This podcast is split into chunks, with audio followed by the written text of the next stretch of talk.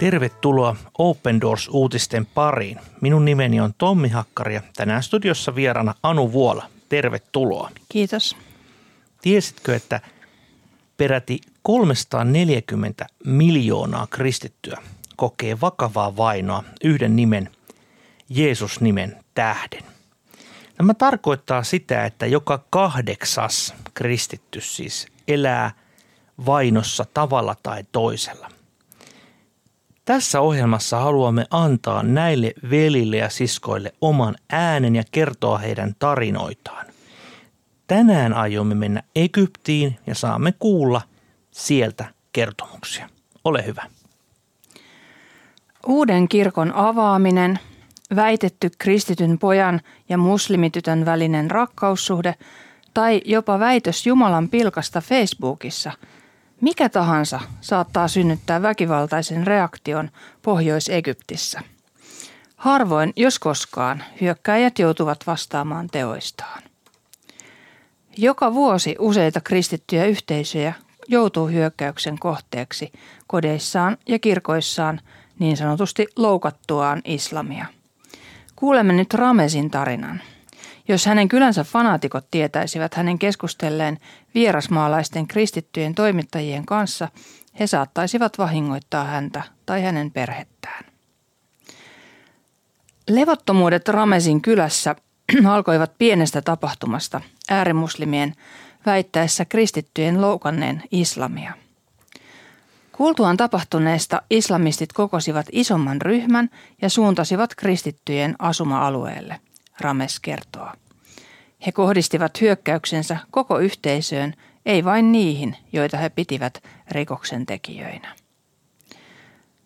Asun vaimoni, lasteni ja lastenlasteni kanssa samassa talossa, Rames kertoo. Kuultuamme väkijoukosta menimme kaikki nopeasti sisälle. Kuulimme huutoja ja kristittyihin kohdistuvia solvauksia, rikkoutuvien lasien ääniä ja seiniin ja oviin osuvien kivien iskuja. Mitä tehdä sellaisessa pelottavassa tilanteessa? Rukoilla, Rames vastaa. Emme voineet nukkua, joten rukoilimme. Rauhaton tilanne jatkui kylässä noin viikon ajan. Tänä aikana Rames ei voinut käydä tilallaan, lapset eivät voineet mennä kouluun eikä kirkkoon meneminen tullut kysymykseenkään. Ja poliisi ei tehnyt mitään, Rames toteaa. Kylän maltilliset muslimit puuttuivat tilanteeseen kutsumalla kokoon niin sanotun sovitteluistunnon. Menettely harvoin tekee oikeutta kristityille ja siksi koptikirkko ei suosittele sitä. Ne ovat kuitenkin usein ainoa mahdollisuus estää väkivaltaisuuksien laajeneminen.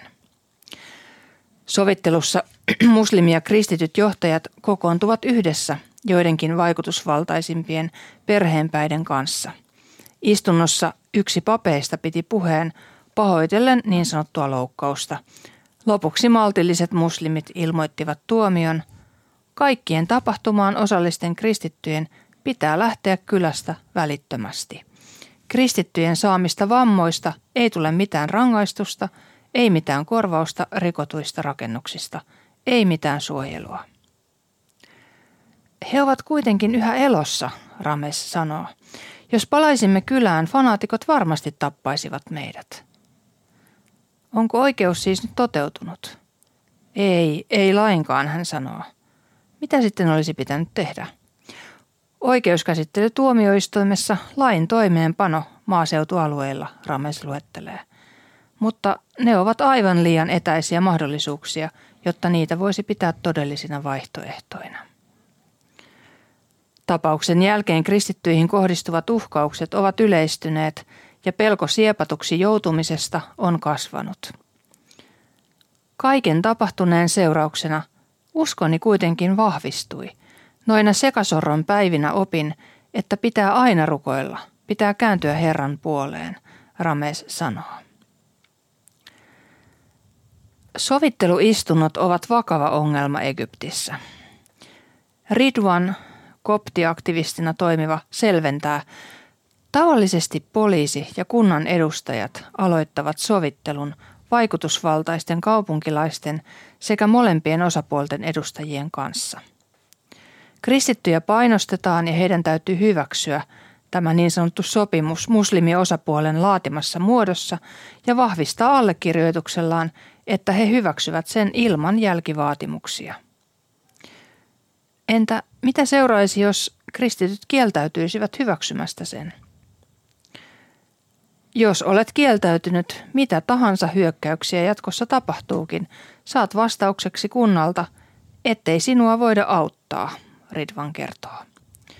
Kristityt ovat tässä heikompi osapuoli. He saavat pelätä sieppauksia, tuhopolttoja ja väkivaltaa. He eivät voi kieltäytyä, Ridwan selittää. Vaikka kirkko ei virallisesti tahdo osallistua näihin neuvotteluihin, sovittelu on yhä laajalle levinnyt käytäntö, erityisesti Egyptin tärkeimpien kaupunkien ulkopuolella.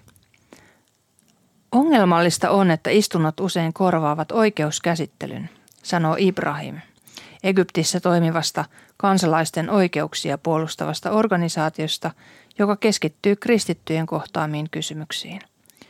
Sovitteluistunnot ovat muodostuneet rinnakkaiseksi oikeudelliseksi järjestelmäksi, joka perustuu heimojen normeihin tai yleiseen mielipiteeseen, mutta ei Egyptin perustus- tai rikoslakiin, hän selittää. Paikallisten painostus saa uhrit luopumaan tavoittelemasta laillisia oikeuksiaan tuomioistuimessa, mikä edesauttaa syyllisten rankaisematta jättämistä. Tämä tarina oli hyvin valaiseva ja kertoo erään hyvin tyypillisen vainon mekanismin. Vainottu tai väkivaltaa kokenut kristitty menee hakemaan apua viranomaisilta, poliisilta tai tässä tapauksessa näiltä sovittelutoimikunnilta, mutta ei saa minkäänlaista oikeutta. Tämä käytäntö on hyvin hämmentävä. Jos me ajattelemme niin kuin Pohjois-Egyptiä, siellä on kuitenkin hyvin perinteinen koptikristillinen kulttuuri olemassa ja Egyptiä on muutenkin pidetty sillä lailla usein semmoisena aika edistyneenäkin muslimivaltiona, niin silti siellä on tämän tyyppisiä käytäntöjä olemassa ja tämä antaa hyvän kuvan siitä, millaisessa monimuotoisessa ongelmakentässä kristityt ovat. Ja tämä on niin jotenkin hassua, kun puhutaan tämmöisestä sovitteluistunnosta ja siinä kuitenkin toinen osapuoli vaan määrää, että mitä siinä sitten tehdään, niin tämä voi uskoa, miten turhauttavalta tämä tuntuu kristityistä. Meidän on hyvä ymmärtää, kun ajatellaan Egyptiä, että Egyptihän on World Watch-listalla siellä 16. Mutta Egypti ei totisesti ole mikä tahansa maa, vaan siellä on peräti 16,3 miljoonaa kristittyä, eli hyvin valtava, oikeastaan isohko joukko, ja he ovat hyvin historiallisesti katsottuna hyvin pitkän aikaa eläneet Egyptissä, ja voisi jo olettaa, että tämä rinnakkaiselo tavallaan sujuisi paremmin, mutta ei. Ja ikävä kyllä, Egyptikin on noussut tällä World Watch-listalla merkittävästi viimeisimmän 5 vuoden aikana. No mitä tämä tarkoittaa? Siis ajattelet nyt itseäsi, että olet joutunut poistumaan kotoasi, olet joutunut menettämään ystäväsi, olet joutunut menettämään kaiken maallisen omaisuutesi, mutta myös kunniasi, tietyllä tavalla sukusi, kaikkesi. Ja tämä on se ainut vaihtoehto silloin, kun sinua vastaan on hyökätty ja niin kuin loukattu. Tämä tuntuu järkyttävän epäoikeudenmukaiselta.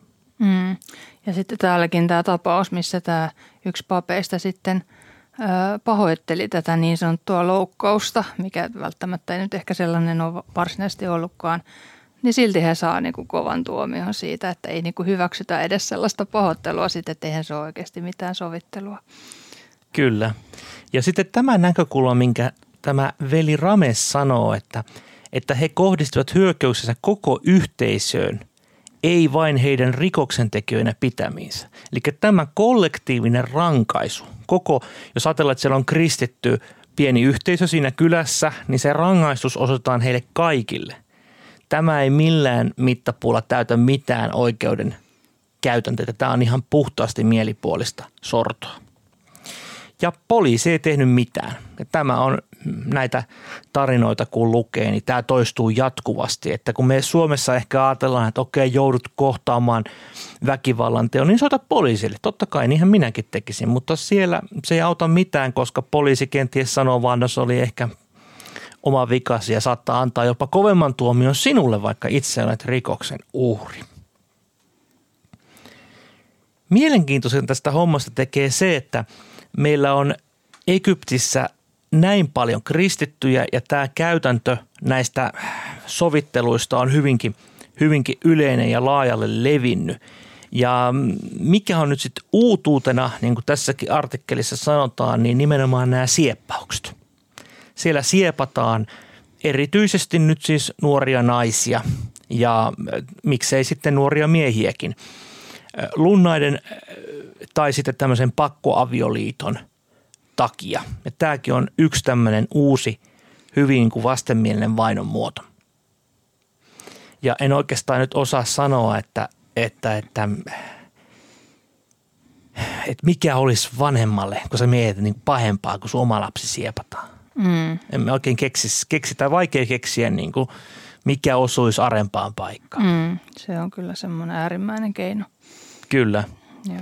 Ja jos ajatellaan näin, että tämän islamilaisten tapojen mukaan hänet pakkonaitetaan ja silloin hän on niin kuin virallisesti sanottuna sen miehen omaisuutta tai miehen ja hänen sukunsa omaisuutta.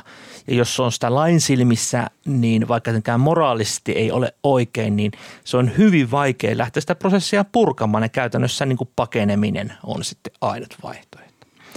No me tässä ohjelmassa halutaan aina muistaa näitä meidän ystäviämme rukouksissa ja niin me nytkin tässä hiljennytään rukoukseen. Rakas taivaallinen isämme, näet nämä egyptiläiset veljemme ja siskomme. Näet, että heitä kohtaan on erityisen törkeällä tavalla heidän oikeuksiaan poljetaan. Ja näet nämä kulttuurisetkin elementit näistä niin sanotuista sovittelukokouksista ja että ne ovat vain tämmöisen oikeuden niin kuin irvikuvia. Me pyydetään Herra, että annat oikeutta näille veljille ja siskoille, että heillä on samanlaiset kansalaisoikeudet kuin kaikilla muillakin egyptiläisillä. Ja sitten aivan erityisesti tuomme sun eteen nämä siepatut, kaapatut tyttäret ja pojat. Vapauta heidät ja anna heidän Jeesus elää uskossa sinuun. Tätä pyydetään Jeesus sun nimessä. Tässä olivat tämänkertaiset Open Doors-uutiset. Jos Jumala suo, niin myös ensi viikolla kuulemme lisää. Tiedän, että voit tilata ilmaisen Open Doors-lehden. Se onnistuu osoitteesta opendoors.fi/liity. Ja lisää tietoa Egyptin tilanteesta löydät opendoors.fi/Egypti. Kuulemiin!